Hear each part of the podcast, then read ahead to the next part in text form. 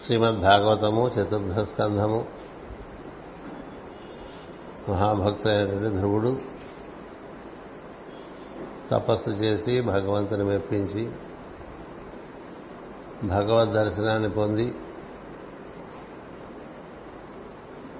భగవద్ వరములను కూడా పొందినవాడై తిరిగి వచ్చి తండ్రిచే మన్నింపబడి లాలింపబడి గౌరవింపబడి క్రమముగా రాజ్యాభిషిక్తుడై రాజ్య పరిపాలనకు పూనుకునేటువంటి వయస్సుకు వచ్చే సమయానికి తండ్రి ఉత్తానపాదుడు సురుచి సునిధితో పాటు తాను వానప్రస్థములకు వెళ్ళి స్వచ్ఛందంగా దేహం సాలించి ముక్తులైనాడు అటుపైన కుమారుడైన తమ్ముడైనటువంటి ఉత్తముడు ఊర్ధముఖముగా ప్రయాణం చేసి మృగమును అనుసరిస్తూ వెళ్తూ అతడు కూడా అదృశ్యుడైనాడు. అతడు ఉత్తర దిశగా ప్రయాణం చేసి అదృశ్యులు అవ్వటం చేత అతడు గుహ్యకుల చేతిలో మరణించాడనేటువంటి ఒక భావన చేత ధ్రువుడు తనదైనటువంటి క్షాత్రమైనటువంటి తేజస్సు చేత ఆ తేజస్సులకు అంటి ఉన్నటువంటి రజస్సు చేత గుహ్యకుల మీదకి యుద్ధములకు వెళ్ళడానికి ప్రయత్నం చేయటే చేసేటువంటి సందర్భం వరకు మనం చెప్పుకోవటం జరిగింది. మృగయ వినోదం అంటే మనకి అందులో రహస్యం ఏంటంటే రాజులు జింకల కోసం వేటకు వెళ్తారనేటువంటి ఒక భావన ఒకటి ఉండగా ఆత్మసాధన పద్ధతిలో చూసుకుంటే ఉత్తముడు నామంలోనే అతడు ఉత్తముడు. అందుచేత అతడు జంతువులను బయట అనేటువంటి సంస్కారము గలవాడు కాదు. ప్రతివారి ఎందు వారి ఎందునటువంటి మృగమును వేటాడుకుంటూ ఉత్తర దిశగా వెళ్ళిపోవటం అనేటువంటిది ఒకటి ఉన్నది. మన ఎందు ఉండేటువంటి శ్వాసను అనుసరించి మనం వెళ్ళినట్టయితే మనలో స్పందన మనకి గోచరిస్తుంది.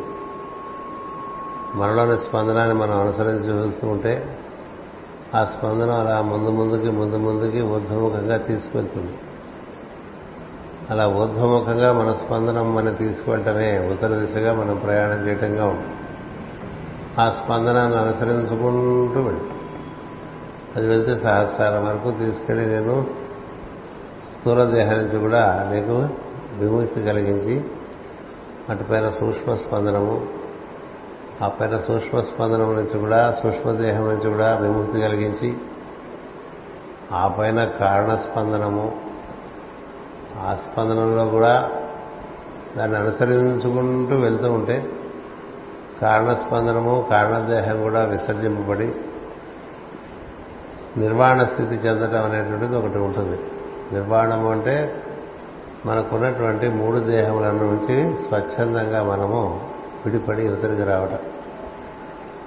సూక్ష్మదేహం అంటే అది బంగారు కాంతులతో కూడినటువంటి శరీరం కారణదేహము అంటే అది వజ్రకాంతితో కూడినటువంటి శరీరం ఈ శరీరములు వాటికి ఉండేటువంటి ప్రతిభా పాఠవములు మహత్తులు వాటి అందు కూడా పట్టుబడకుండా వెళ్ళిపోతే అప్పుడు నిర్వాణము అంటారు. నిర్వాణ సుఖదాయని అంటూ ఉంటాం అమ్మవారి కదా.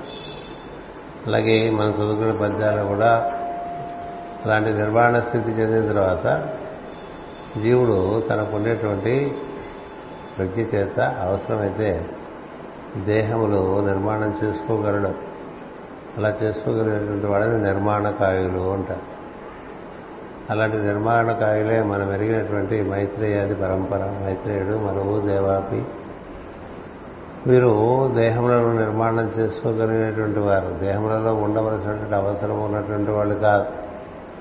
మనం ఏ విధంగా ఇంటికి వెళ్ళిపోతే మనకు ఉండేటువంటి దుస్తులన్నీ విసర్జించి మళ్ళీ దుస్తులు వేసుకుంటూ ఉంటాము అలాగే నిర్మాణకాయులు అనేటువంటి స్థితి చేరినటువంటి వారు ఎప్పుడు బ్రహ్మపదమునందు ఉంటూ అవసరాన్ని బట్టి దేహాన్ని ధరిస్తారు. మనం బయటికి వెళ్ళేప్పుడు అవసరాన్ని బట్టి బట్టలు ధరించినట్టు. అంచేత ఉత్తముడు ఆ కోవలోకి చెందినటువంటి వాడు మొదటి నుంచి కూడా. అందుచేతనే అతను సహజ సిద్ధంగా యోగి అవ్వటం చేతనే చిన్నతనంలోనే తండ్రి యొక్క తొడపై ఆశ్రయుడు అవటం అనేటువంటి కథ. దానిలో ఉన్నటువంటి రహస్యాలు చెప్పుకున్నాం. అంచేత ఈ ఉత్తముని యొక్క కథ మనకు కిందటి తరగతిలో పరిపూర్ణంగా చెప్పడానికి అవకాశం సమయం మరణ ఏర్పడలేదు. అందుచేత అది చెప్తున్నాను. మృగమును వేటాడుట అంటే మనలో ఉండేటువంటి స్పందనమును. అది కూడా ఒక పక్షి వలె ఒక హంస వలె మనం భావన చేసుకుంటే దాని వెంటబడిపోతూ ఉంటుంది.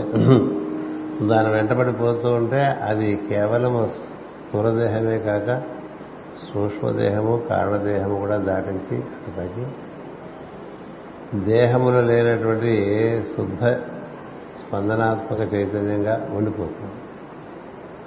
అలా చేరినటువంటి కథే మీకు హెర్కులీస్ అనే కథలో కూడా నేను చెప్పడం జరిగింది. కర్కాటక రాశి యొక్క పరిశ్రమగా చెప్తారు దాన్ని. ఆ విధంగా ఉత్తముడు చేరటం చేత అతడేదో అడవుల్లోకి వెళ్ళిపోయాడు అక్కడ ఎవరి చేత సంహరింపబడ్డాడు అనేటువంటి భావన ధ్రువునికి మాయ చేత కలుగుతుంది. అందుచేత వారితో యుద్ధం చేద్దామని బయలుదేరుతాడు. అది మనకి ఇప్పుడు కథ. ధ్రువుడు తన తన తమ్ముడైన ఉత్తముడిని అది ఇట్లు వర్ణింపబడిన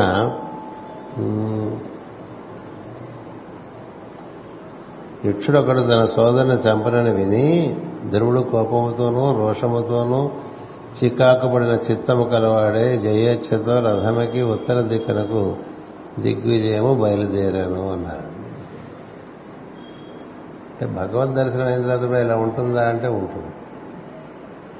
అది గుర్తుపెట్టుకో. భగవద్ విభూతి ఒకటి కలిగినా భగవద్ దర్శనం కలిగినా భగవంతుడు మనతో భాషించినా కూడా ఇలాంటి పరిస్థితి కలిగే అవకాశం ఉందనేటువంటిది మనకి చాలా కథల్లో కనిపిస్తుంది. భగవద్ దర్శనం జరగడం అనేటువంటిది ప్రజ్ఞ ఒక ఉత్తమోత్తమైన స్థితిలో ఉన్నప్పుడు మనకు ఒక అనుభూతి కలుగుతుంది.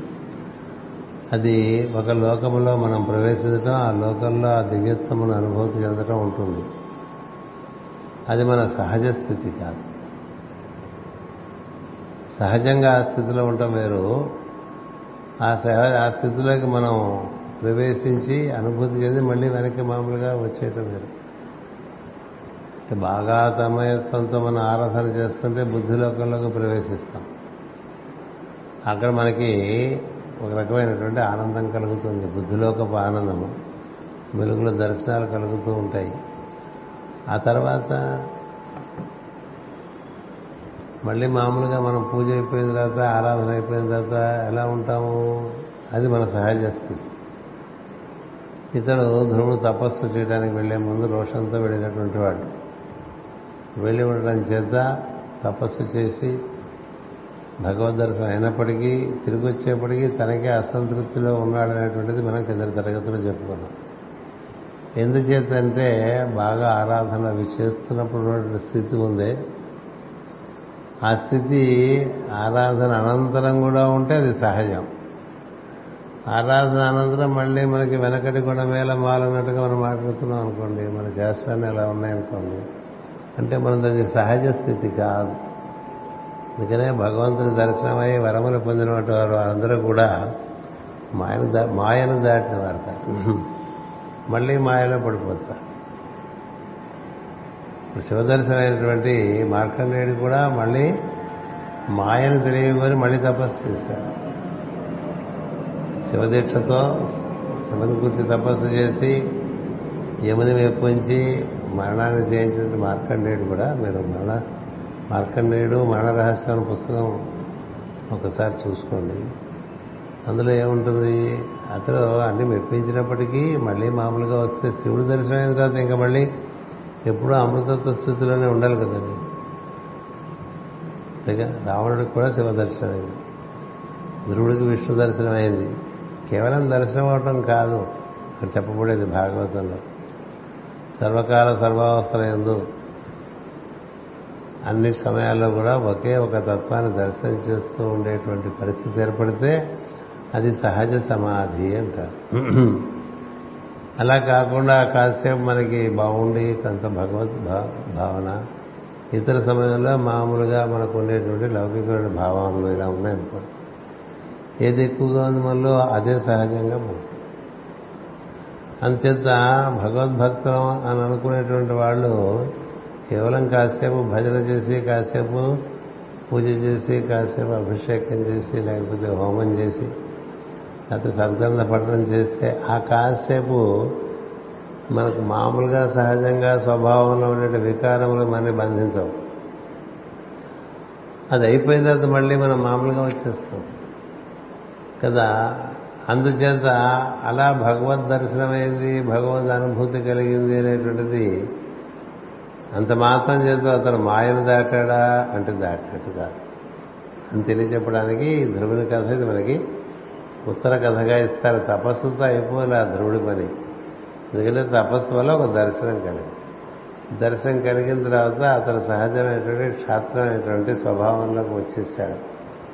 వచ్చేసి తన తమ్ముడు మీద ప్రీతి కొద్దీ అతను ఎవరో సంహరించారనేటువంటి ఒక భావన చేత అది కూడా విన్నాడు. తను చూడలేదు తనకి.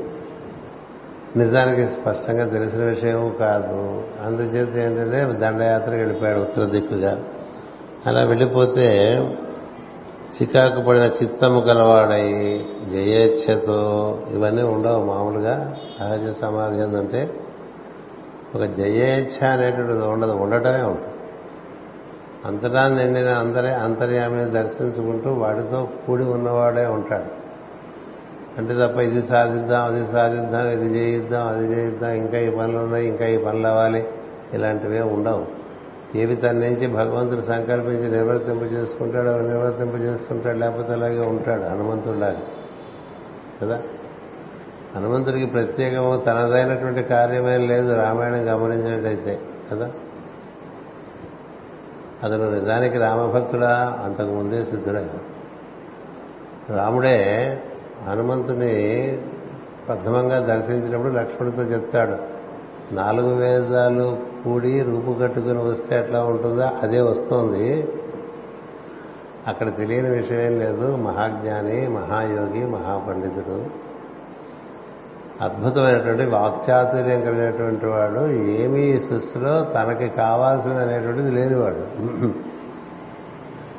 తనకి కావాల్సింది లేనివాడు తనతో చేరేట అంటే వాడు ఎంతటి వాడు అయి ఉండాలండి కదా? అంచేత రాముని వలన హనుమంతుడు ఉపకారం పొందాడా? హనుమంతుడు రాముడి హనుమంతుడి వలన రామునికి ఉపకారం జరిగిందా? మీరు ఆలోచించారు అయినప్పటికీ నిష్కారణంగా రాముని భజించాడు. రాముడు హనుమంతుడు అది వేరే సరే కానీ హనుమంతుడితో సాటైనటువంటి వారు ఎవరు లేరు. ఎందుకు లేరంటే సాక్షాత్తు భగవంతుడే రూపు కట్టుకుని వస్తే అతనికి సహాయం చేసినటువంటి వాడు కదా? హనుమంతుడే లేకపోతే రాముని కథ పరిపూర్ణంగా జరిగి ఉండేది కాదు.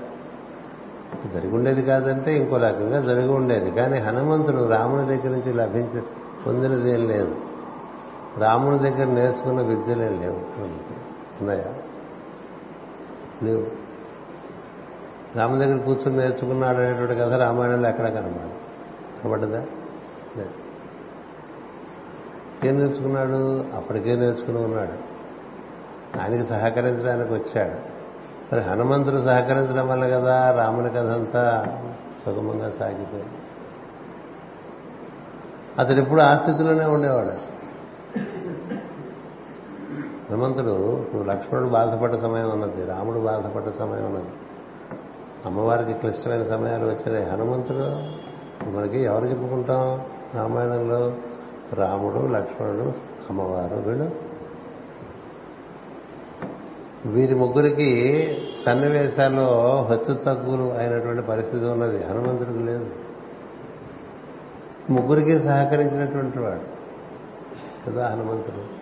ఎప్పుడూ సహజమైనటువంటి సమాధి ఉండేటువంటి వాడు. ఏమీ ఆశించినటువంటి వాడు. దైవం దగ్గర నుంచి కూడా ఏమీ ఆశించలేదు లోకం నుంచి ఏమీ ఆశించలేదు. అట్లా ఉన్నాడు అంతే. అలా ఉండేటువంటి వాడు పరమభక్తుడు పరమయోగి పరమజ్ఞాని పరమ విరాగి అలా ఉంటే ఆ స్థితికి ఎప్పుడు ఇంకా కింద మీదులు అవటం అనేటువంటిది ఉండదు. మిగతా స్థితులకి కాస్త కింద పడిపోవటం ఉంటుంది మళ్ళీ పైకి లేవటం. అందుకని ఈయన ఇంత మహాభక్తుట అని తెలిసినటువంటి నారదుడు కూడా ఎంత భక్తులు చూద్దాం అనుకుని వచ్చి గర్వపడ్డ సందర్భాలు అలాగే ఎప్పుడూ విష్ణుమూర్తితోనే ఉండేటువంటి గరుత్మంతుడు వచ్చి భంగపడ్డ సందర్భం ఉన్నది గరుత్మంతుడికి కదా. గరుత్మంతుడు ఎదుర్కోపోవాడు ఎప్పుడూ విష్ణువు యొక్క కనుసనలలో మెరుగుతూ విష్ణు కార్యానికి సంసిద్ధులే ఉండేటువంటి పరమ భక్తుడు కదా. అయినప్పటికీ హనుమంతుడి విషయంలో తేడా ఎందుకు పడదు? ఇప్పుడు పరమ వైష్ణవ భక్తులు అని చెప్పుకునే వాళ్ళు హనుమంతుడు గుర్తించుకోలేకపోవచ్చు. గుర్తించుకోకపోతే హనుమంతుడికి ఇబ్బంది లేదు. ఉండదు.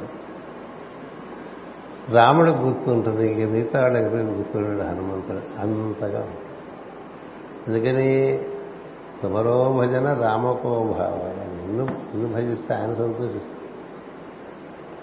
అన్ని భజిస్తే ఆయన సంతోషించడం కాదు నిన్ను భజిస్తే ఆయన సంతోషిస్తాడయ్యా అంటూ ఎందుకు ఇవన్నీ చెప్తున్నానంటే సహజమైనటువంటి స్థితి. అది నీవు నిద్రలేచే దగ్గర దగ్గరికి నిద్రలోకి వెళ్ళేంత వరకు ఒకే విధంగా నీకు దైవంతో అనుసంధానం చెంది ఉండి కార్యక్రమాలు చేసుకోవటం అనేటువంటిది సహజ సమాధి. ఇలా మనం ఒక ప్రయత్నం చేత ప్రయత్నం అంటే అది రజోగుణం చేత ప్రయత్నం ఉంటుంది. సిద్ధులకు రజోగుణం ఉండదు. ఎంచేతంటే వాళ్ళకి జరగవలసింది తన నుంచి జరుగుతుందనేటువంటి పద్ధతి ఉంటుంది తప్ప తనది చేద్దాం తన అది చేద్దాం అంటూ ఏం ఉండదు. తేడా ఉంటుంది. హనుమంతుడు పూనుకుని చేసింది లేదు చెప్పింది చేశాడు. ఎందుకంటే అతను ఎప్పటి నుంచో ఉన్నాడు. రాముడి కన్నా చాలా ముందు నుంచి ఉన్నాడు భూమి. మీద. హనుమంతుడు ఎప్పుడు పుట్టాడంటే ఆ త్రేతాయుగానికి చాలా ముందు. అయినప్పటికీ రాముడికి సహాయం చేశాడు. రాముడు వచ్చాడు వెళ్ళాడు. హనుమంతుడు అంతకు ముందు ఉన్నాడు ఇప్పుడు ఉన్నాడు. రామ అవతారం పరిపూర్తి అయినప్పుడు కూడా ఇంకా హనుమంతుడు ఇప్పటికీ ఉన్నాడు. ఎప్పుడూ ఉంటాడట భూమి మీద. ఎక్కడుంటే ఏమిటి? అది పరిస్థితి. నీకు ఎక్కడ ఉంటే వైకుంఠం లేదు ఎక్కడ ఉంటే కైలాసం లేదు నీ భావనలో నీవు నీ ప్రజ్ఞ అంతటా వ్యాప్తి చెందినటువంటి తత్వంతో ముడిపడిపోయి అదే నీవుగా తయారైపోయిన వాడు ఎక్కడుంటే ఏంటండి అది వైకుంఠంలో ఉన్న ఒకటే నరకంలో ఉన్న ఒకటే భూలోకంలో ఉన్న ఒకటే స్వర్గలోకంలో ఉన్న ఒకటే. అందుకని ఎక్కడైతే ఇక్కడే ఉండిపోతాం. ఇక్కడ ఉంటే అది లేదా? ఎక్కడ లేదు అది? అన్ని చోట్ల ఉంది. అనేటువంటి స్థితి అది సహజ స్థితి. అంటే మనకి ప్రమాణం అలా ఉండాలి. ఏదో కొంత మెరుపు చూపించేసి మాయమైపోయిన వాళ్ళ ప్రమాణం కాదు. కొన్ని మెరుపులు మెరుస్తాయి ఆ తర్వాత మాయమైపోతాయి మళ్ళీ మామూలుగానే ఉంటూ ఉంటారు. ఇలా ఉండే వాళ్ళ కథ కాదు. ఇక్కడ భాగవతంలో చెప్పేది భాగవతోత్తముడు అంటే అన్ని పరిస్థితుల్లో కూడా ఒకే స్థిరత్వం ప్రజ్ఞ ఉన్నటువంటి వాడు. ధ్రువుడు పసివాడు ముందే చెప్పారు. మనకి కాదు. అట్నుంచి చూస్తే మనకి కాదు. ఏం చేద్దంటే అతను చూపించిన దీక్ష అతను పొందిన అనుభూతి భగవద్ అవగాహన మన ఎవరికి కలిగింది కాదు కదా. అయినప్పటికీ అది దర్శనం. అది అతని సహజ స్థితి కాదు. అందుకని ఇప్పుడు హనుమంతుడికి చిరాకు పట్టం ఉండదు. ఏదో ఏదో జయించాలనే కోరిక ఉండదు. ఏదో సాధించాలన్న కోరిక లేదు. ఎప్పుడు లేదు. అలా ఉండటం వేరు. ఏవేవో పొందాలనే ప్రయత్నం వేరు. ఉండటమే ఏడు ప్రయోజనం అంటే ఉండటం. కాలం బట్టి దేశం బట్టి దైవ ప్రణాళిక ఎలా తన నుంచి నిర్వర్తింపదలుచుకుంటే అలా తాను నిర్వర్తిస్తుండేటువంటి ఒక తటస్థ సమాధి స్థితి అది.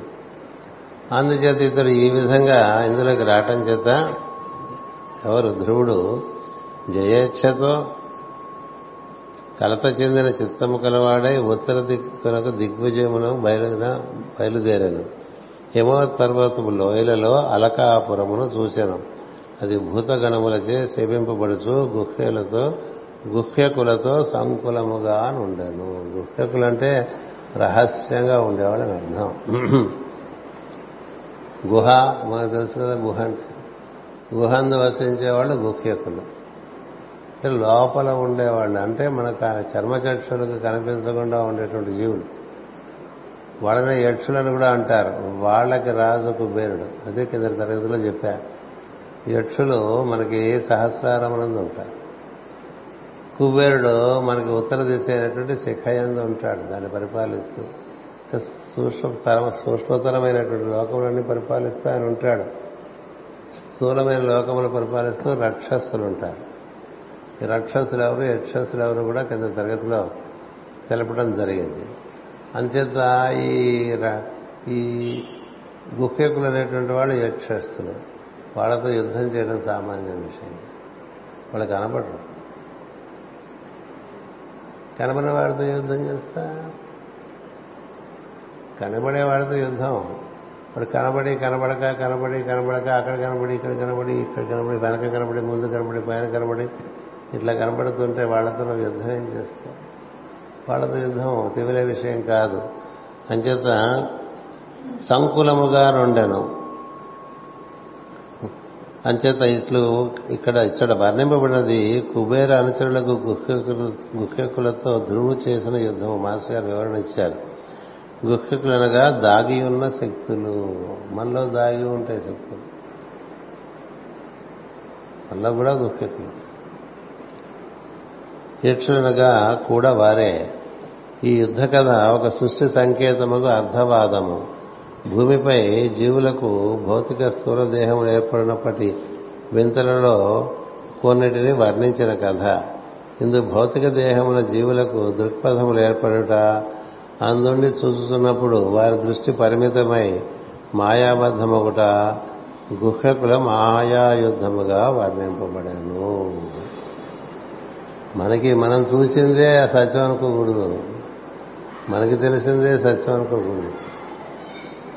కదా? మనం చూసింది ప్రస్తుతానికి మనకుండే ప్రజ్ఞ మేరకు అవగాహన అంతే. అదే అంతా కాదు. అందుకనే యోగంలో ఏం చెప్తారంటే ఎవరి గురించి అభిప్రాయాలు పెట్టుకోక నీకేం తెలుసు వాడి గురించి? తెలుసా?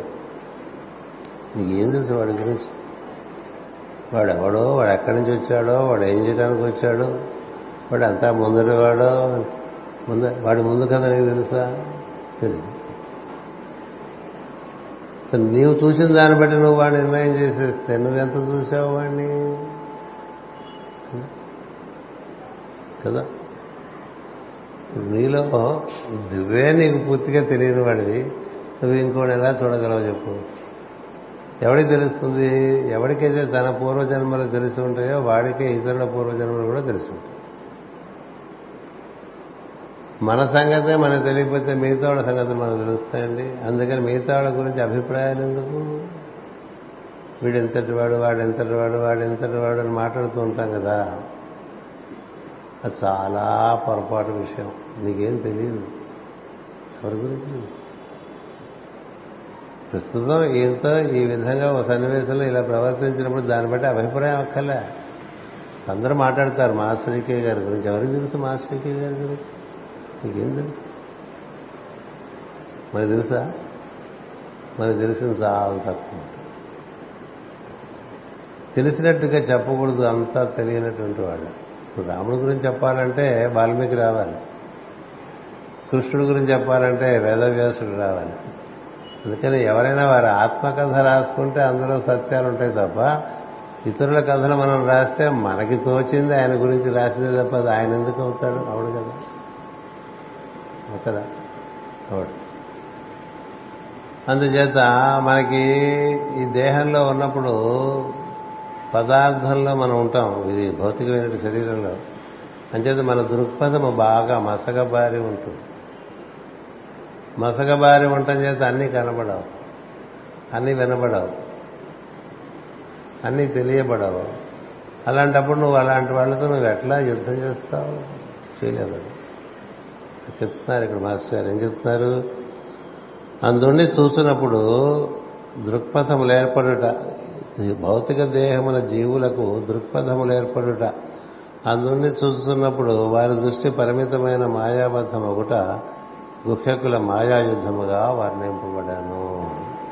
అందుకనే మహాత్ములు అని చెప్తారంటే ఎవ్వరి గురించి ఉపనయం శుద్ధం చెప్తారు. జడ్జ్ నాట్ అన్నాడు యేసుక్రీస్తు. జడ్జ్ నాట్ నీకేం తెలుసు వాడి గురించి? ఏం తెలియదు మహాత్ముల గురించి కూడా జడ్జిమెంట్స్ చేసేస్తుంటాం ఈయన ఇంత ఆయన అంతా ఆయన ఆయన అంతా అని. ఈ మహాత్ముల వరకు అక్కర్లే. ఇప్పుడు అక్కడ మన చుట్టూ మనకి ఇక్కడ వచ్చి మన కాంపౌండ్లోనే ఎప్పుడూ తిరుగుతున్నటువంటి ఒక పక్షి ఉందనుకోండి అది ఎందుకు వచ్చిందో నీకేం తెలుసు? ఇక్కడికి ఎందుకు వస్తుంది? మనం తోలేసిన ఎందుకు వస్తుంది? ఏమో. అంచేది ఎవరి కథలు మనకు తెలియవు మన కథే మనకు తెలియని వాడికి ఇంకోటి కథ ఏదో తెలుస్తుంది అనుకోవటం చాలా తప్పు. కదా? అందుచేత మనిషికి మనసు ఉండటం చేత ఆ మనసుకు ఉండేటువంటి పరిధి పరిధిలో ఏవేవో అనుకుంటూ ఉంటారు అందరి గురించి. మనం అనుకున్నవన్నీ మన పరిమిత జ్ఞానమే తప్ప అది కాదు.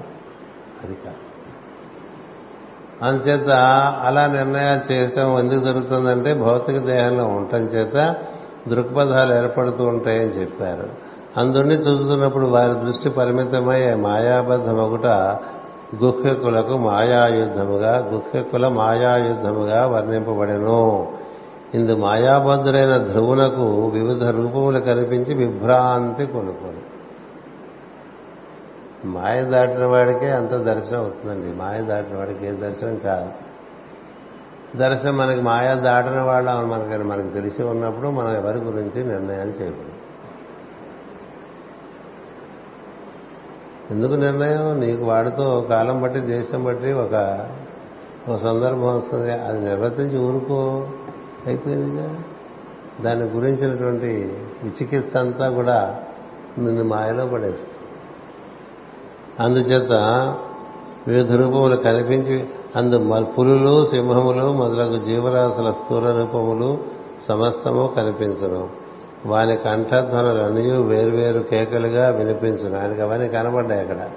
ఇది తర్వాత వస్తుంది కదా ముందే మాస్గా రహస్యం ఇచ్చేశారు. ఏమంటే ఈ గుక్కేకులు అనేటువంటి వాళ్ళు కనపడని శక్తులు. నువ్వు వాళ్ళతో యుద్ధం చేయలేవు కానీ చేద్దాం అనేటువంటి తపన ఎందుకని? నువ్వు చాలా మహా పరాక్రమవంతుడు కదా. నేను విష్ణు భక్తుని కదా నా ఫీలింగ్ ఒకటి ఉంటుంది ఎక్స్ట్రా కదా. మా అందరికీ ఉండదు ఫీలింగ్ అలాగే ప్రతివాడికి అసలు వాడు గుర్తుపెట్టుకోండి తన గురించి తనకి ఫీలింగ్లు ఉంటే వాడు పడిపోయినట్టే ఎవరైనా సరే వాడి గురించి వాడుకో ఫీలింగ్ ఉందంటే వాడు పడిపోయినట్టే. అదే మహాప్రస్థానం. ఏ ఫీలింగు లేనివాడు ధర్మరాజు. భీముడికి ఫీలింగ్స్ ఉన్నాయి అర్జునుడికి ఫీలింగ్స్ ఉన్నాయి ద్రౌపదికి ఫీలింగ్స్ ఉన్నాయి నకులుడికి ఫీలింగ్స్ ఉన్నాయి సహదేవుడికి ఫీలింగ్స్ ఉన్నాయి. ప్రతివాడు పుట్టడు పుట్టడు ఫీలింగ్స్ వాళ్ళ గురించి ఇతరుల గురించి. కాబట్టి పడిపోయాడు. ధర్మరాజు అది గొప్పది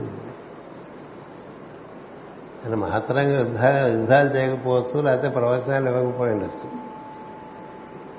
ఏం చేయలేదు ధర్మరాజు. ఏమీ చేయని వాళ్ళలాగా కనిపిస్తాడు. చదివిన శుద్ధలే కానీ దాటింది ఆయన ఒక్కడే. ఎందుకంటే ఆయన తెలుసు. ఎలా ఉండాలో తెలిసింది ధర్మరాజు. కృష్ణంతుడి వాడు ఆయన చుట్టూ తిరగాల్సి వచ్చారు కదా? అంతేనా? కోరాడా ధర్మరాజు? అర్జునుడు కోరాడు ధర్మరాజు కోరలే. అవసరం లేదు. ఎవరిని కోరాల్సిన అవసరం లేదు. ఎందుకో తెలుసా? తెలిసిన వాడు అలా ఉంటాడు. నువ్వు కోరటేంటి ఏది జరగాలో జరుగుతుంది. నువ్వు ధర్మంలో ఉంటావు. నీ కర్తవ్యం నువ్వు నిర్వర్తిస్తూ ఉంటావు అంతే. కోరితే వస్తారండి పూర్తిరా వీరార్జునుడికి వచ్చి ఉండొచ్చు కానీ రహస్యం చిట్ట చివరి తెలిసేది అంటే మిగిలాడు కదా? ఇంకెవరు మిగల ఎందుకని తన గురించిన అభిప్రాయం తనకు లేదు ఇతరుల గురించిన అభిప్రాయాలు లేవు. ఉండకపోవడం చేతనే ఆ దుర్యోధనుడి గురించి ఎన్ని మాటలు చెప్పినా ఏంలో ఏ విధమైనటువంటి వేరే భావం రాలే. చిట్ట చివరి కూడా ఇప్పటికైనా తీసుకోరా నీకు కావాల్సిన తీసుకో మేము తీసుకున్నాడు బతుకుదామన్నా కదా? అందుచేత ఆ తెలియటం వేరు ఈ మిగతా కథలన్నీ వేరు. భీముడి కథ వేరు అర్జునుడి కథ వేరు ద్రౌపది కథ వేరు. యుధిష్ఠుడితో పోలిస్తే ఎవరి కథ అక్కడ సరిపోదు. కృష్ణుడంతటి వాడు అశ్వత్థామ హత అని చెప్పరా అంటే నేను చెప్పనని చెప్పాడు. అన్నాడా? అలా చెప్పను. ఇప్పుడు ధర్మాన్ని అనుసరించేవాడిని రక్షించేటువంటి వాడు వాడు ఉన్నాడని కదా సృష్టిలో అనుకుంటున్నాము. వాడే రక్షిస్తాడు. దానికి నేను ఇప్పుడు అబద్ధం చెప్పడానికి అశ్వత్థామ హత కుంజర అంటావా అంటే అంటాను. సత్యం కాబట్టి అంటాను. అవన్నీ కృష్ణుడు చేసుకున్నాడు. అందుకని కృష్ణుడికి బాణం దెబ్బలేటువంటివన్నీ ఆయన ఈయనకేం లేవు. గుర్తుపెట్టుకోండి. యథుష్ఠుడు అట్లా పువ్వుల్లో వెళ్ళిపోయాడండి. పువ్వుల్లో. ఎవరు తాకలే ఆయన్ని? యుద్ధంలో కూడా ఎవరు తాకలేకపోయారు ఆయన. ఎందుకు తాకలేకపోయారు? అది శుద్ధ సత్వ స్వరూపం అలా ఉండటం చేత ఎవరు తాకలేకపోయారు. కారణం ఏంటంటే ఆయన ఎందు తన కూర్చున్నటువంటి భావన ఏం లేదు అసలు. ఎంత పొగిడినా నువ్వు ఎంత ధర్మరాజు అని పొగిడినా కూడా ఆయన ఉండదు వాడెవడో పాచికలేసి కొడతారు కదా విరటుడు. కొడితే ద్రౌపది ఇది తొందరపడిపోయి ఆయన రక్తం బిందు నేల మీద పడకుండా చూసింది. ఎందుకంటే ఒక్క రక్తం బిందు ఆయన నేల మీద పడితే భూమి మొత్తం అంతా కూడా కాటకం వచ్చేస్తుంది. అంటే ఏంటి? మొత్తం ఆయన జీవితం అంతా తరిచి చూసుకుంటే ఎన్నడూ ఆయనకి ఇంత గీటు వచ్చి రక్త బిందు పడింది లేదనమాట అంతేగా ఇంకా ఆకాశగా మనం సరిపెట్టకూడదుగా? ఎవడు రక్త బిందువు అయితే నేల మీద పడితే నేలంతా కూడా కాటకం వచ్చేసి ఇంకా జీవులు బతకలేని పరిస్థితి వస్తుందో? అలాంటి వాడు రక్త బిందువు ఎప్పుడూ నేల మీద పడలేదు. పద్దెనిమిది రోజులు యుద్ధం చేసినా పడలేదు. వాళ్ళకి వీళ్ళకి అవి ఇవి ఏవో తగిలినట్టు దెబ్బలు ఇంకేం తగలవు. ఎందుకు తగలవు అంటే అది అంతే. ఇవి మనకి కొన్ని కొన్ని అవగాహన అవగాహన చేసుకోవాలి. అందుచేత ఈ అభిప్రాయములతో ఇప్పుడు యుద్ధం చేసుకుంటున్నాడు ఈయన. ఎవరు? ధ్రువుడు తన అభిప్రాయములతో యుద్ధం చేసుకుంటున్నాడు. ఎవరు అసలు తన తమ్ముడిని ఎవరో చంపేశారనేది ఒక అభిప్రాయం. ఇక దాని మీద బేస్ అయిపోయి ఏమేమో పెట్టుకున్నాడు. ఒక అభిప్రాయంలోంచి ఇంకా పది అభిప్రాయాలు పుడతాయి కదా.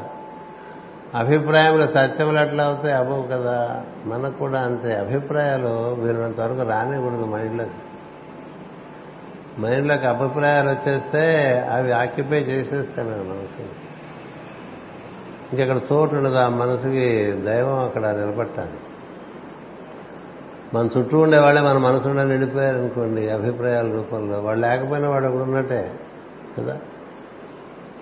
వాడు లేకపోయినా అభిప్రాయం రూపంలో వాడు అక్కడ నీ ప్రత్యక్షంగా ఉన్నాడు కదా నీ ప్లాట్ఫామ్ అంతా వాళ్ళే నిండిపోయి ఉన్నారనుకోండి. మన పిల్లలు ఎక్కడో వేరే చోటున్నారు అనుకోండి మనం ఇక్కడ ఉన్నాం అనుకోండి మన పిల్లల గురించి మనం భావం చేస్తుంటే ఏం జరుగుతుంది? మన మనసుండే వాళ్ళు నిండిపోయి ఉంటారు. పిల్లలు సరే ఇంకోళ్ళు సరే ఎలా శత్రువులు ఉంటే ఎప్పుడు వాళ్ళే ఉంటారు. మిత్రుల్ని అప్పుడప్పుడైనా మర్చిపోతాం శత్రువుల్ని మర్చిపోలేము. అది కదా కంసుడి బాధ. రావణుడి బాధ అదే హిరణ్యకసుడి బాధ అదే అస్సలు మర్చిపోలే ఇష్టం లేనివాడు ఎక్కువగా గుర్తుండిపోతాడు. అంచేది ఈ అభిప్రాయములు ఎలా దైవాన్ని చూస్తూ ఉంటే సరే. ఈ అభిప్రాయాల్లో పడిపోవటం వల్ల ఈయన యుద్ధం చాలా భీకరంగా సాగిందండి. నెత్తురు మున్నకు దేహ అది మన కంఠత్వములన్నీ ధనులన్నీ వేరువేరుగా వినిపించును. మరియు పురెలు ఎముకలు మాంసము నెత్తురు మున్నకు దేహధాతులను వ్యాధి వార్ధక్యము సంఘ మరణములు మున్నగు వికృత చేష్టలు కూడా గోచరించును మనకి వ్యాధి వచ్చిందండి. దాన్ని వ్యాధిగా చూస్తే నువ్వు భక్తుడు కాదు.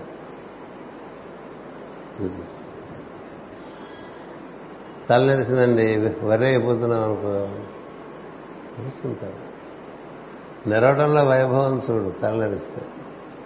ఊడిపోయిందనుకో ఊడిపోవటంలో వైభవం చూడు. జబ్బు వచ్చిందనుకో జబ్బు సహజం శరీరానికని చూడు. ఇట్లా చూడాలండి. అది విష్ణు భక్తి.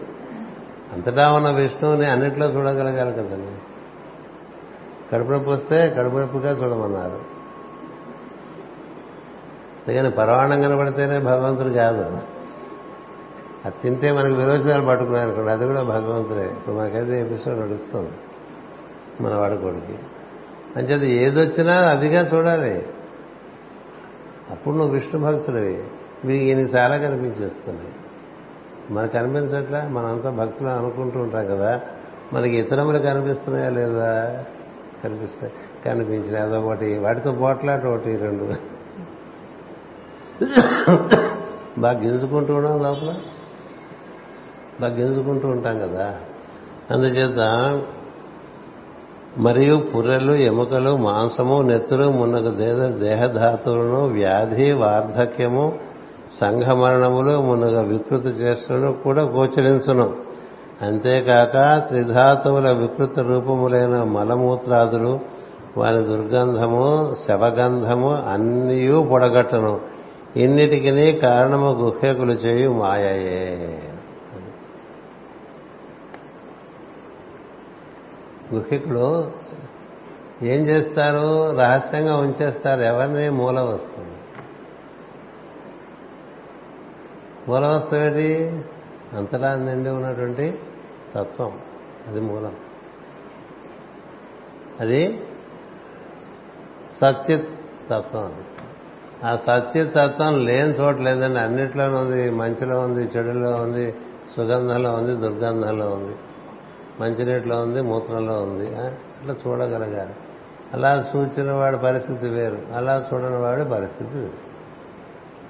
అప్పుడు నీకు అది అంత ఎఫెక్ట్ ఇవ్వదు. నీ మీద దాని ప్రభావం ఉండదు. నువ్వు మాటి మాటికి తల ఇటువంటి కలిస్తే వెనకాల నవనీతం బాధపడిపోతున్నాడు. ఒక రకంగా పెట్టేసేయండి తల స్టాండర్డ్గా. అప్పుడు నువ్వు ఆడిస్తుంటే పాప ఆయన ఆడించాల్సి వస్తుంది తల. అర్థమైందా? తిరుపతిలో దర్శనానికి వెళ్ళేటప్పుడు ఇది బాగానే గమనిస్తుండేవాడు ఇలా చూస్తూ ఉంటాడు అప్పుడు పక్కన ఉండేవాడు అటు తిరిగి చూడాలి. నువ్వు మళ్ళీ ఇలా చూస్తుంటే వాడు ఇటు తిరిగి చూడాలి. ఇలా జరుగుతుంటే ఒక రోజు మేము దర్శనానికి వెళ్తున్నప్పుడు ఒక ఆయనకి బాగా నక్స్వామిక పేషెంట్ ఇరిటేషన్ వచ్చేసింది. ముందు వాడు కాసేపు ఇటు కాసేపు పెడితే ఆ తరాల పట్టేశాడు ఆయన. పట్టేసి మీరు ఒక రకంగా చూడండి. మీ వల్ల మేము వెనకాల ఇబ్బంది పడుతున్నామని చెప్పాడు. అంటే మరి ముందు ఆయన కదులుతున్నాడు కదండి అన్నాడు ఆయన. ఆయన కదులుతుండడం వల్ల ఈయన కదులుతున్నాడు ఈయన కదులుతుండటం వల్ల వెనకాల వాళ్ళు కదులుతుంటాడు. అందుకని వెయ్యి పడగలు ఇలా కదులుకుంటూ వెంకటేశ్వర స్వామి దగ్గరికి వెళ్ళినట్టుగా ఉంటుంది వీళ్ళంతా గుళ్ళకి వెళ్తారు అందుచేత నువ్వు తల ఇటు తిప్పితే ఆయన అడు తిప్పాలి ఆయన అడు తిప్పితే నువ్వు ఇటు తిప్పాలి. ఏదో రకంగా పెట్టేసేయాలి తలకాయ. ఆ పెట్టేసి వినేసేయి అప్పుడు గొడవ ఉండదు. అసలు ఎప్పుడు కూడా పొడుగు వాళ్ళు వెనక్కిను పొట్టి వాళ్ళు ముందుకి కూర్చుంటే హాయిగా ఉంటుంది.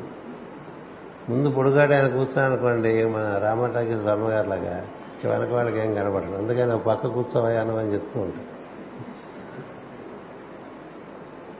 ఇలాంటి ఇబ్బందులు మనకి వస్తూ ఉంటుంది అంతేత దానంతా వైభవంగా భావిస్తూ అలా తలలు తిప్పుకుంటూ కూర్చున్నాడు కదా వెనకాల ఉండేవాడు. ఆ దృష్టి ఆ దృష్టి చేత చెప్తున్నా. అందుచేత ఇవన్నీ చూస్తూ ఉంటే ఈ వికృత రూపాలన్నీ కూడా మనకు కనిపించేవి. వాటిలో ఏముందండి?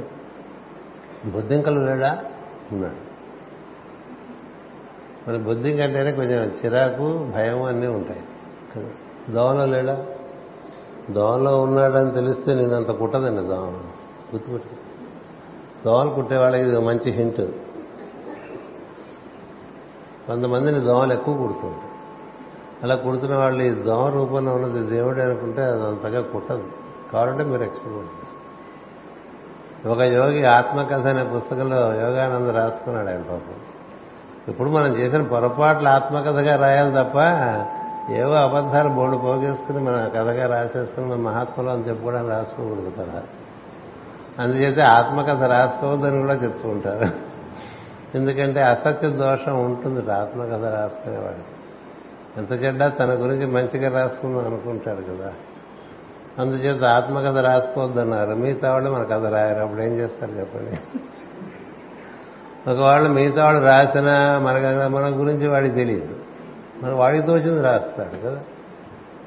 అదో ప్రమాదం. వాడికి తోచింది రాస్తే ఎట్లా? మన గురించి వాడికి తెలియదు.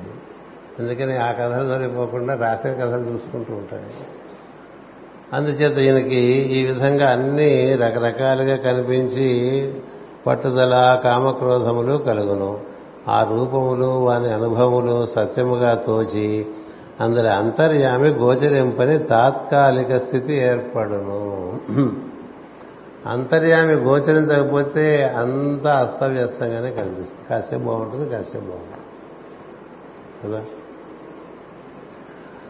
అంతర్యామి కనిపించాడనుకోండి అదొక స్టాండర్డ్ అదొక ప్రమాణం. అది ఎప్పుడూ ఉంటుంది. దాని మీద ఎన్ని ఒడిదుడుకులున్నా అది కనిపిస్తుంది అనుకోండి. ఒడిదుడుకులు అనే మనసులు అంటాం. అంతర్యామే కనిపిస్తూ ఉంటాడు. ఇట్లా అంతర్యామే దర్శిస్తూ ఉంటే ఇది మూత్రమా ఇది మంచినీరా అనే దానివల్ల నీలో తేడా పడదు. మూత్రాన్ని మూత్రమని చూస్తాం. దాన్ని తాగం. తాగమని చెప్పట్లే. మూత్రమును మంచినీరు ఒకటే కాబట్టి తాగేయని చెప్పట్లే.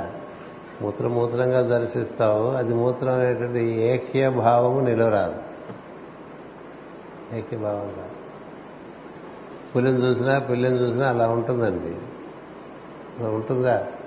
మహాభక్తుడు తప్ప పులిని చూసినా పిల్లిని చూసినా ఒకటి ఎలా ఉంటుందండి? మనం పులినే చూస్తాం తప్ప పుల్లి ఉండే అంతర్యామిని చూడం. చూసిన వాడిని పులేం చేయదు అనేటువంటి ఒక సత్యం ఉంది. ఇలాంటి కథలు ఉన్నాయి. అంచేత మనం పులి వరకు మన ఊళ్ళోకి రాదు కాబట్టి మనం అడవుల్లోకి మనం అలాగ వెళ్ళాం కాబట్టి ఉన్నవాళ్ళల్లో అంతర్యామిని దర్శనం చేస్తూ ఉంటే మనం స్థిరంగా ఉంటామండి. తాత్కాలికములు అనేటి వాటిలో పడిపోం మనం. తాత్కాలికములు అనేటువంటి ఒడిదుడుకుల్లో పడిపోకుండా ఉండాలి. ఒడిదుడుకుల్లో పడిపోయే మనస్సు హృదయం చేరదు అనే సత్యం ఉంటుంది. హృదయం చేరిన మనసు ఒడిదుడుకుల్లో పడదు అనే ఒక సత్యం ఉంటుంది. హృదయమే హృదయమే చేరని వాడు సహస్రారం వెళ్ళిపోయాననే ఫీలింగ్లో ఉన్నాడు అనుకోండి వాడిని ఎవరు బాగు చేసుకోలేరు. అంచేత హృదయం చేరటం అంటే అర్థం ఏంటంటే సమదర్శనం. సమదర్శనం అంటే ఓ మూర్ఖుడు ఓ జ్ఞాని ఇద్దరు కనబడ్డా ఒకే రకం నీలో తేడా పడకూడదు. నీ గుండె చప్పుడులో అంటే నీ గుండె కొట్టుకోవడంలో తేడా పడదు నీకు ఇష్టమైన వాడు నీకు ఇష్టం లేనివాడు వచ్చారనుకోండి తేడా పడదు. ఇష్టమైన వాడి రూపంలోనూ అంతర్యామే ఉన్నాడు. ఇష్టం లేని వాడి రూపంలోనూ అంతర్యామే ఉన్నాడు. పొద్దు నుంచి మరి సాయంత్రం వరకు అంత అంతర్యామి సినిమాయే మనం చూస్తూ ఉంటాం. ఏమో ఎవడు పంపిస్తాడో ఎవడితో ఎట్లా మాట్లాడిస్తాడో ఎవడు ఎట్లా మాట్లాడతాడో మనకేం తెలియదు కదా. మనం పద్ధతిగా అనుకుంటే అలా అవుతుందో రోజంతా అవ్వదు కదా. జరుగుతున్నదంతా కూడా దైవం యొక్క లీల అందులో దర్శనమిచ్చేటువంటిది దైవము. జరుగుతున్నదంతా దైవం యొక్క లీల అందులో దర్శనమిచ్చేది దైవము అనుకున్నటువంటి వాడు భక్తుడవుతాడు. అలా కానివాడు కింద మీద పడుతూ ఉంటాడు. అందుచేత ఈ రకరకాలుగా దర్శనాలు ఇస్తూ ఉండేవి చూస్తూ ఉంటే అసలు వాడిని మనం మర్చిపోతూ ఉండటమే మాయా. అందుకని తత్వమును దర్శనం చేస్తుండేటువంటి వాళ్ళకి మాయ కమ్మదండి. అంత తత్వం దర్శనం చేసేవాళ్ళు కాసేపు దర్శనం చేయకపోతే మాయ కమ్మేస్తుంది. జ్ఞానిన తత్వదర్శన అన్నారు. ఎవరు జ్ఞాని అంటే తత్వమును ఎప్పుడూ దర్శించుండేటువంటి వాడు జ్ఞాని. ఏదో ఒక రూపం ఒక పేరు దానికి మీ మితమైపోయినటువంటి వారికి తెలియ విషయాలు కాదు. తత్వదర్శనానికి ప్రయత్నం చేయాలి. ఎందుకంటే తత్వము నుండే సమస్త రూపములు వచ్చినాయి వాటికి పేర్లు పెట్టుకున్నాం. అందుకని పేర్లు ముఖ్యం కాదు తత్వం ముఖ్యం. రామతత్వం ముఖ్యం రాముడు కాదు. రాముడనే నామం కన్నా రామతత్వం. కృష్ణుడనే తత్వము కృష్ణుడి కన్నా ముఖ్యం సందేహం లేదు. అందుకనే భాగవతంలో కృష్ణుడి గురించి చెప్పు అని అడిగితే ఇదంతా చెప్పారండి. అడిగిన వాళ్ళు నైమిషారణ్యంలో వైశంపాయనాది మునులు సూతుని అడిగారు కృష్ణుడి గురించి చెప్పు అని. ఇదంతా ఏమిటండి? మొత్తం సృష్టి కథే కృష్ణుడి కథ. అంటే తత్వము కృష్ణతత్వం. కృష్ణతత్వం వేరు తత్వం ఎప్పుడూ ఒకటే. దాన్ని కృష్ణతత్వం అనొచ్చు రామతత్వం అనొచ్చు అల్లాతత్వం అనొచ్చు? ఏమన్నా అనొచ్చు తత్వం ఇంక మతమేం లేదు. మనకి లేకపోతే అన్ని మతాలే ఆయన పేరునో మతం ఆయన పేరునో మతం ఆయన పేరునో మతం ఆయన పేరు. ఎంతమంది ఉంటే అన్ని పేరున అన్ని మతాలు కదా? సిబివి మతం ఉంది ఈకే గారి మతం ఉంది ఎమ్మెన్ గారి మతం ఉంది. ఎందుకు ఉంటుంది? రూపాలు పట్టు కూర్చుంటే మతాలు తత్వాన్ని పట్టుకుంటే అక్కడ పని చేసింది అక్కడ పని చేసింది అక్కడ ఎక్కడ పని చేసింది ఒకటే ఉంటుంది. ఒకటే ఇన్ని రూపాల్లోంచి పనిచేస్తుంది. ఎందుకు పనిచేస్తోంది ఏదో అందరిని ముద్రించుకుని తన తనలోంచి వచ్చినవి ఇవన్నీ ఈ జీవులని. అది తను చేరాలనే తపన. ఇంటికి రావాలి పిల్లవాడు అనుకోరు తల్లిదండ్రులు. అంతే. ఆ తత్వదర్శనం లేకపోతే ఏదో రకరకాల వికారాలు ఆ వికారాలు అంతులేవు కలియుగంలో అవే ఎక్కువ. అంచేత గ్రంథం చదువుకున్నప్పుడు మనకి తత్వాన్ని దర్శనం చేయిస్తా. తత్వం లేక ఉన్నటువంటి కథల వల్ల ఏం జరుగుతుందంటే మళ్ళీ నామరూపాత్మకమైన జగత్తులో బంధింపబడిపోతుంది. ఇక్కడ ఇంత ధ్రువుడు తపస్సు చేసి విష్ణువుని మెప్పించినప్పటికీ తత్వదర్శనం చేయకపోవటం వలన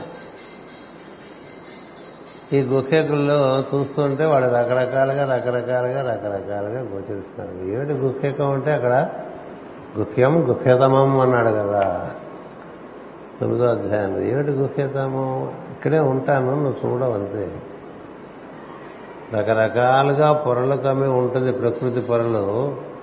ఈ ప్రకృతి పొరల్లోంచి నన్ను చూసేవాడు కింద పడ్డావు నన్ను చూడకపోతే ప్రకృతి యొక్క ప్రభావం నీ మీద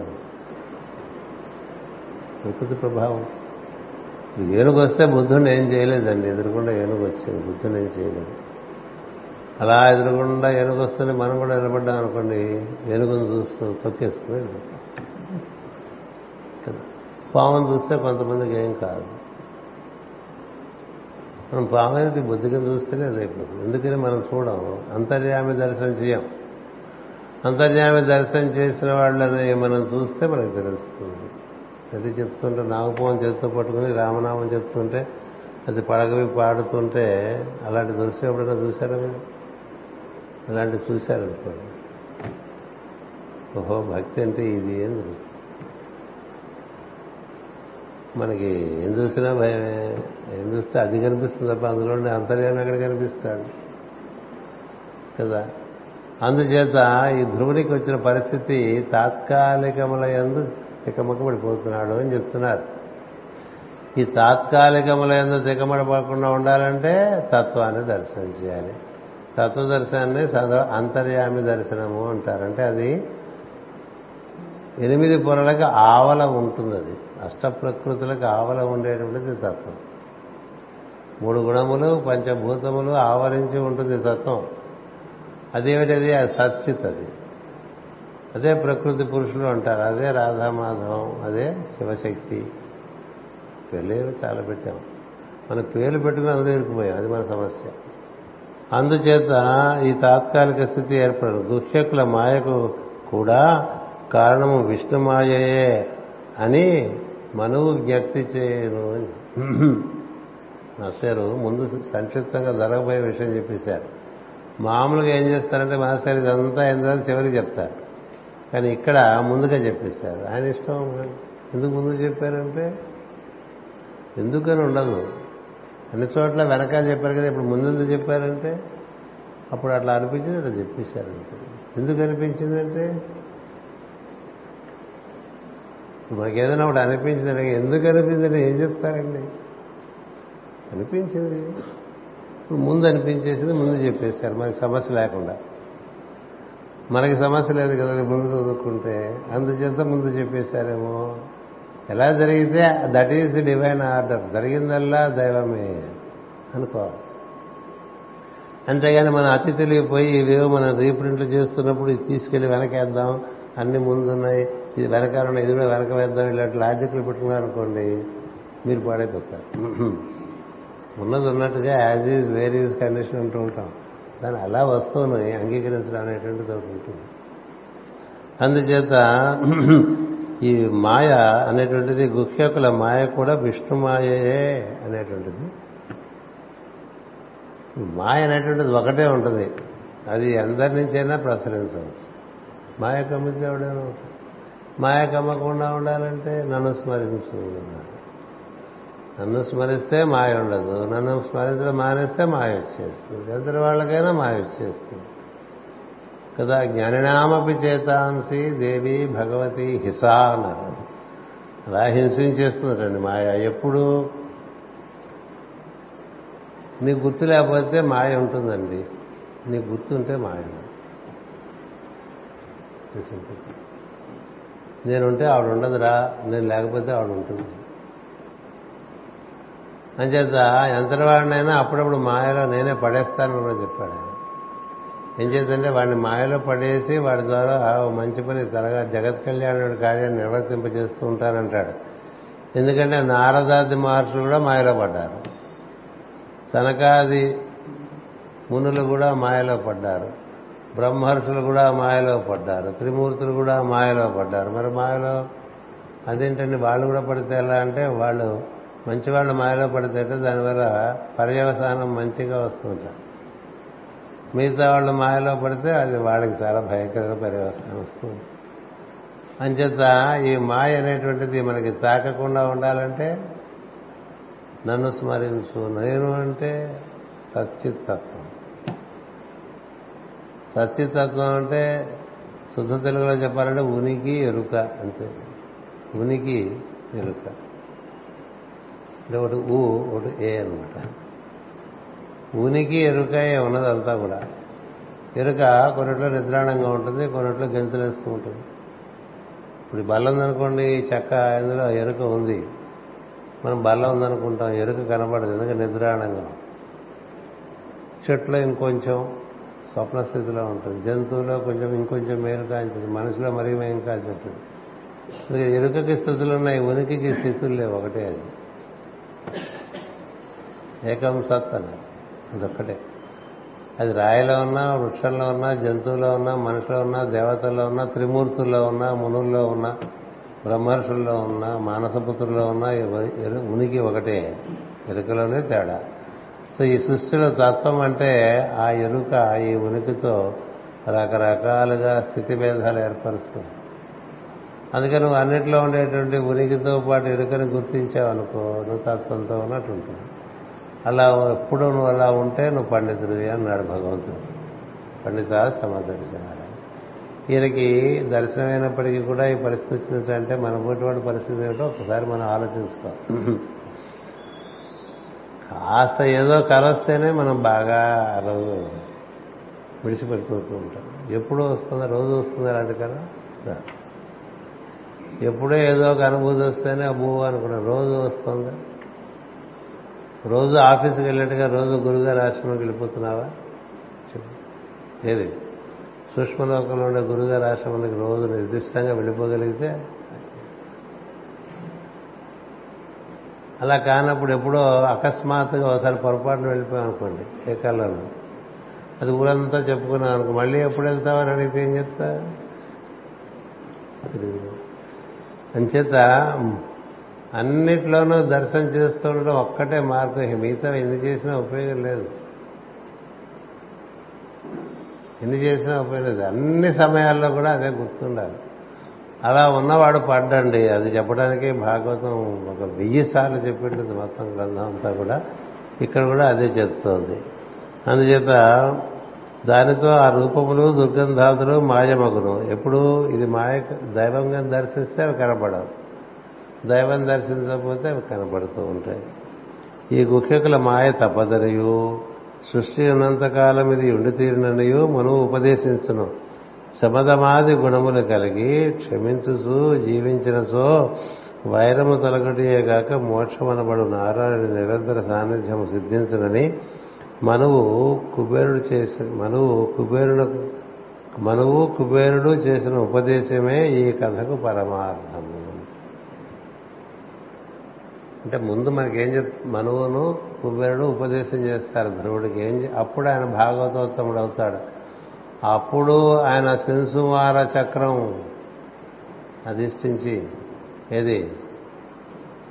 బ్రహ్మర్షులు తిరిగే మా లోకాలు ప్రజాపతులు తిరిగే లోకాలు దేవతలు తిరిగే లోకాలు గ్రహ గోడాదులు వీటన్నిటినీ అధిష్ఠించి ఉండేటువంటి పరిస్థితి అప్పుడు వస్తుంది. అంతవరకు రాదు. అందుకని ఇప్పుడు కాదు తర్వాత వస్తుందని చెప్తాడు విష్ణుమూర్తి. ఆ పదవి ఇప్పుడు రాదు నీకు ముందు నువ్వు ఇంటికి వెళ్ళి రాజ్యం చేయి అని చెప్పాడు. ఎందుకంటే ఇతడు మాయ దాటారు కాదు. ఒక్కసారి భగవద్ దర్శనం అవడం వల్ల ఎక్కువ మాయలో పడే అవకాశం ఎందుకని నేను భగవద్భక్తుని అనేటువంటి ఒక కొత్త మాయ ఒకటి వస్తుంది. కొత్త అహంకారం. నన్ను నేను మర్చిపోయినప్పుడే నేను సుఖపడతానండి. అదొకటి రాసుకోండి. నన్ను నేనంటే నా గురించి రాసుకోదు మీ గురించి. నన్ను నేను మర్చిపోయినప్పుడే నేను సుఖపడతా. నాకు నేను నా గురించి మంచైనా చెడైనా ఏది గుర్తున్నా అహంకారం ఉన్నట్టు. కదా? అందుచేత ఈ ధ్రువుడికి బాగా దట్టంగా ఉన్నది. అందుకని దట్టంగా ఇందులో దిగిపోయాడు. అందుకని ముందు ఉపదేశం చెప్పారు తర్వాత కథ మనం చదివేసుకోవచ్చు. ఎందుకంటే భీకరమైన యుద్ధం చేస్తాడు ధ్రువుడు. అలకాపట్టణము యక్షుల నివాసము అందు కుబేరుడుండును. ఆ నగరమునకు పోయి ధ్రువుడు మహాశైర్యముతో దిక్కులు ఆకాశము ప్రతిధ్వనించినట్లు శంఖమూది సింహనాదము చేశాను ఆ నాదం విని యక్షకాంతలు గజగజ వణికిరి. యక్షభటులు మహాయుద్ధ సాధనములను ధరించి ఉత్సాహముతో పురము గడలి వచ్చిరి. వచ్చి ఆ ధ్రువుని చుట్టుముట్టి తాకిరి.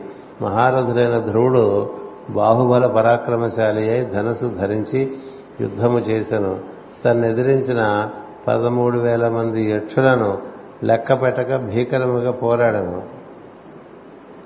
దెబ్బకు మూడు బాణములు చొప్పున ఎక్కుపెట్టి ప్రయోగించి యుద్ధము చేశాను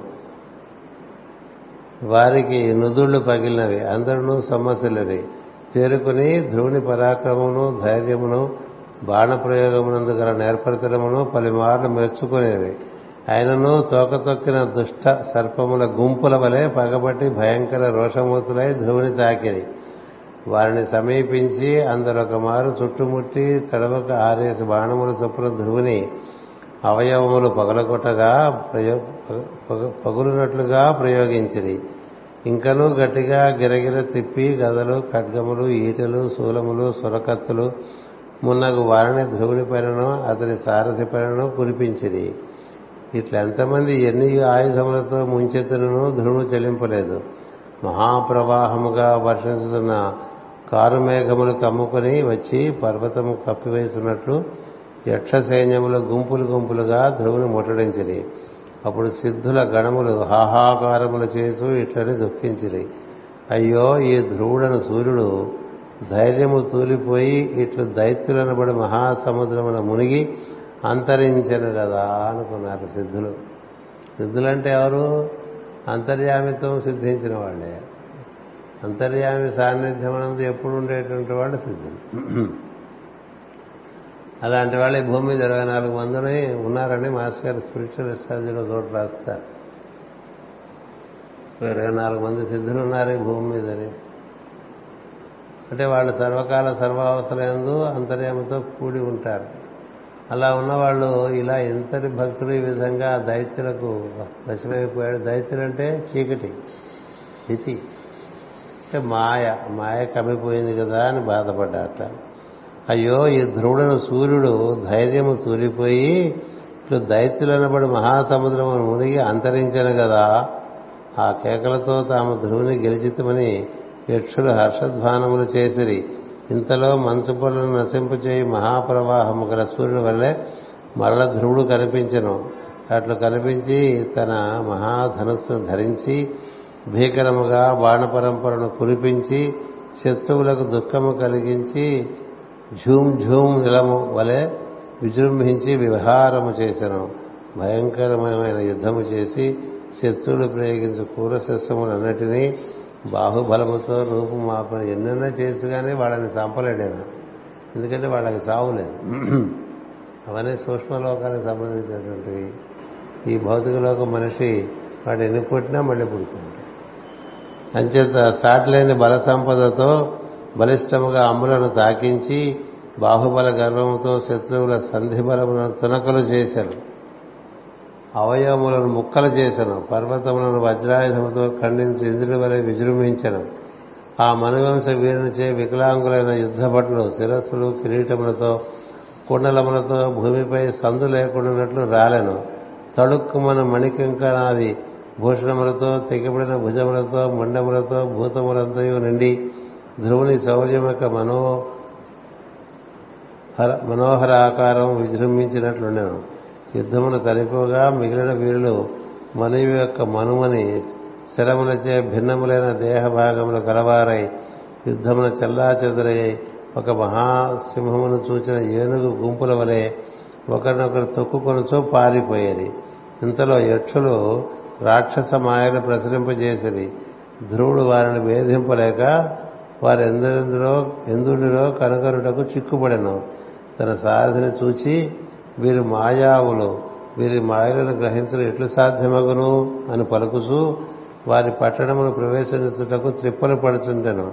అలకా పట్టణం అతనికి కనిపించక మాయమయ్యను. చిత్రమైన రథముల గల ధ్రువుడు ఎంత ప్రయత్నించినను?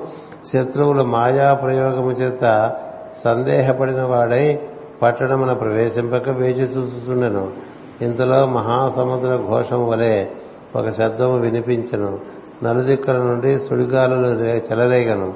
ధూళి రేగి తెరలు తెరలుగా కన్నులు కప్పెను. ఆకాశమున కన్నులు చీల్చుకొని పోతున్నట్లు మెరుపు తీగలు తరసయ్యను.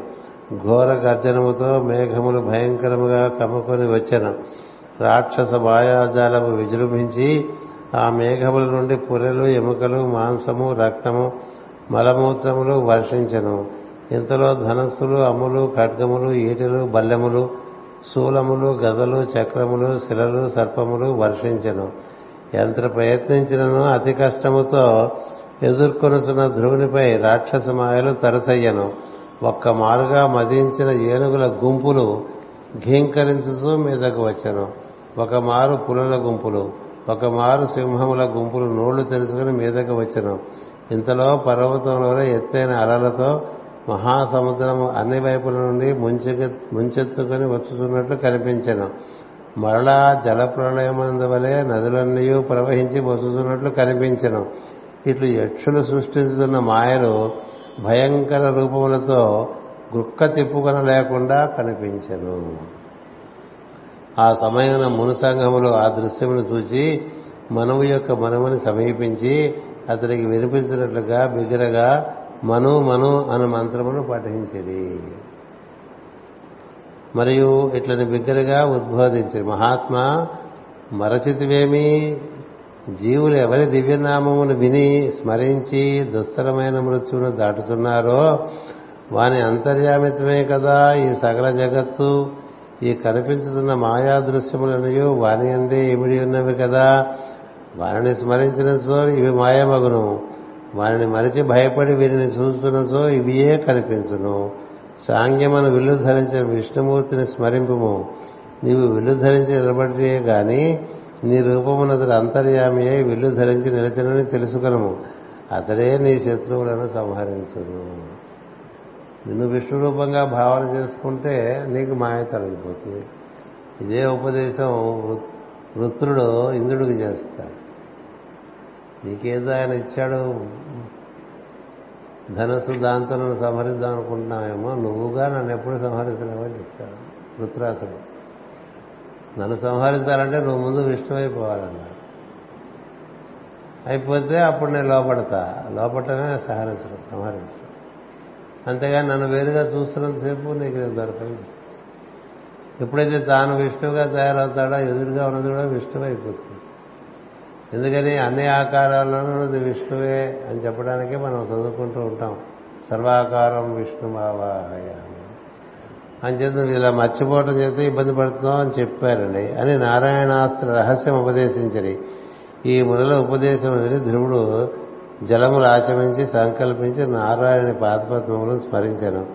వింటి ఎందు అమ్ము ఎక్కుపెట్టి విడుచుతుండగా తన రూపమున విల్లమ్ముల రూపమున నారాయణుండుట సత్యమనియు తానుండుట ఊహయే అనియు స్మరించను. మనమంతా ఉన్నాం అనుకోవటం మన ఊహ అండి. మనం ఉన్నాం అనుకునే మన గురించి మనం పెంచుకునేదంతా మరింత భయంకరమైన ఊహ. అది ఎంత పెరిగితే అంత పొగ కమ్మేస్తుంది. పొగ మనసు అంటారు చూసారు? అప్పుడు ఇంకేం కనబడదు. మనం కనబడకూడదు మనం గుర్తే ఉండకూడదు. వాడే నిండిపోవాలి వాడే అన్ని చోట్ల కనిపించాలి. అప్పుడు ఏమవుతుంది నువ్వు వాడైపోతావు. వాళ్ళు విడిపోతావు. అలా ఉంటే నీకు పరిష్కారం తప్ప నువ్వు వాడిని అడ్డు పెట్టుకుని పెరుగుదామని చూసావంటే దెబ్బతింటా ఎందుకంటే చెట్టు పేరు చెప్పి కాయలు అమ్ముకుంటారని చెప్తుండేవారు మాస్టర్ గారు కదా? ఈకే గారు చెప్పుకుని బతికేస్తున్న బోల్డ్ మంది ఉన్నారు ప్రపంచం వాళ్ళకి జ్ఞానం వచ్చే అవకాశం చాలా తక్కువ ఉంటుంది. అలా అన్నాను ఏమనుకోబోకండి. సత్యం అది. ఏ తత్వములకు ప్రత్యేకగా నిలబడ్డారో ఆ తత్వాన్ని నువ్వు దర్శనం చేయాలి. ఆ తత్వంలో నువ్వు ప్రవేశించాలి. ఆ తత్వములకు ఆయన ప్రతినిధి. అది ఆయన రచన అన్నింటిలోనూ కలిసి తత్వ తత్వదర్శనం చేస్తున్నాను తప్ప ఊరికే ఆవేశ ఆవేశాలతో మిమ్మల్ని మీరు పెంచుకునే ప్రయత్నంలోకి వెళ్ళద్దు. మీరు ఆయన పెంచడం అక్కర్లేదు ఎందుకంటే ఆయన మనం పెంచితే పెరిగేవారు కాదు మనం తగ్గిస్తే తగ్గిపోయేవారు కాదు. అందుచేత ఈ తత్వదర్శనం చేయటం చేత ధ్రువుడికి ఏం జరిగింది? మళ్ళీ తాను లేని స్థితి వచ్చింది. అతనికి అదే కదండి కలిగింది తపస్సు తన లోపల నుంచి తన వలనే విష్ణుమూర్తి బయటకు వచ్చి తనకి దర్శనం ఇచ్చాడు కదా? ఇస్తే అతడే తాను తానే అతడైన స్థితిలో ఉండటం చేత చాలాసేపు తాననేటువంటి స్థితి లేకపోవటం చేత మాట కూడా రాలేదు. అప్పుడు శంఖంతో విష్ణుమూర్తి ముట్టుకోవడం స్పృశించడం చేత ధృడికి తానున్నాననే భావన కలిగింది. అందుకని మార్గం మన్ని మర్చిపోయే మార్గం తప్ప మన్ని పెంచుకునే మార్గం కాదు. మన్ని మనం పెంచుకుంటూ ఉంటే అది చాలా వికృతమైన కథగా అయిపోతూ ఉంటుంది. మనం ఆయనలోకి చొచ్చుకుపోయి మన మనం మర్చిపోతుంటే ఆయన ఏం చేస్తాడంటే లీలకి మన పెంచుతూ ఉంటాడు. పెంచుతూ ఉంటే పడిపోతాడేమో చూస్తూ ఉంటాడు.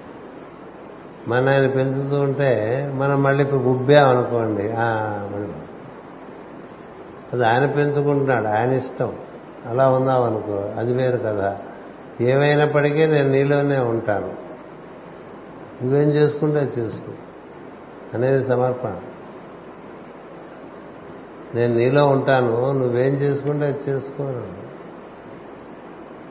అసలు నేను ఉండటమేటి నువ్వు ఉండటమే నేనుగా ఉన్నాను. మనం జరిగేటువంటి శ్వాస యొక్క శబ్దం అదే కదా సోహం. అతడే నేనుగా ఉన్నాను అతడే నేనుగా ఉన్నాను అనేటువంటి భావన స్థిరపడుతున్న కొద్దీ నువ్వు తగ్గిపోతావు అతను పెరిగిపోతాడు అప్పుడు నువ్వు ఉండవు ఆయన ఉంటాడండి. ఎవరుంటారు? తత్వం ఉంటుంది. తత్వమే ఉంటుంది. అట్లా తత్వమే తన ఈ శరీరాన్ని ధరించి పనులు చేసుకుంటుంది అనుకోండి. ఈ క్షరపురుషుడు అక్షర పురుషుడు ఆ పురుషోత్తముడు కలిసిపోయి ఉంటే ఆ పురుషోత్తముడికి ఈ క్షరపురుషుడు అక్షర పురుషుడు వాహికలైపోతారు. అలా అయిపోతే ఆ కథ మనకి కంచికి వెళ్ళినట్టు.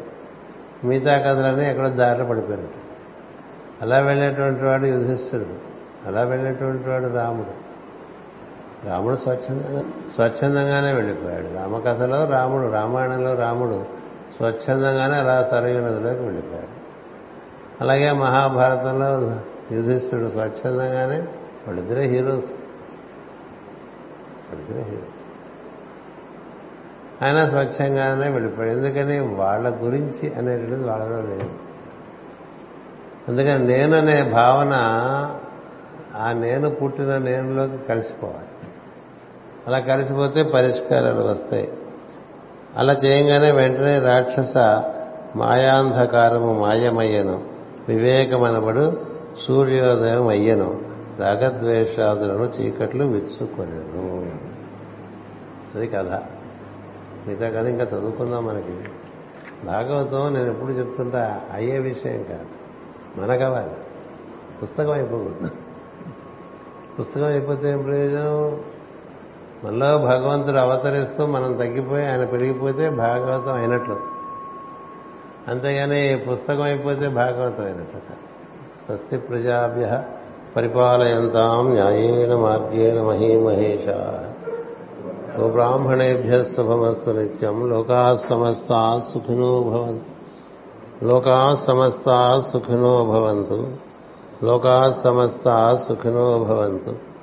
ఓం శాంతి శాంతి శాంతి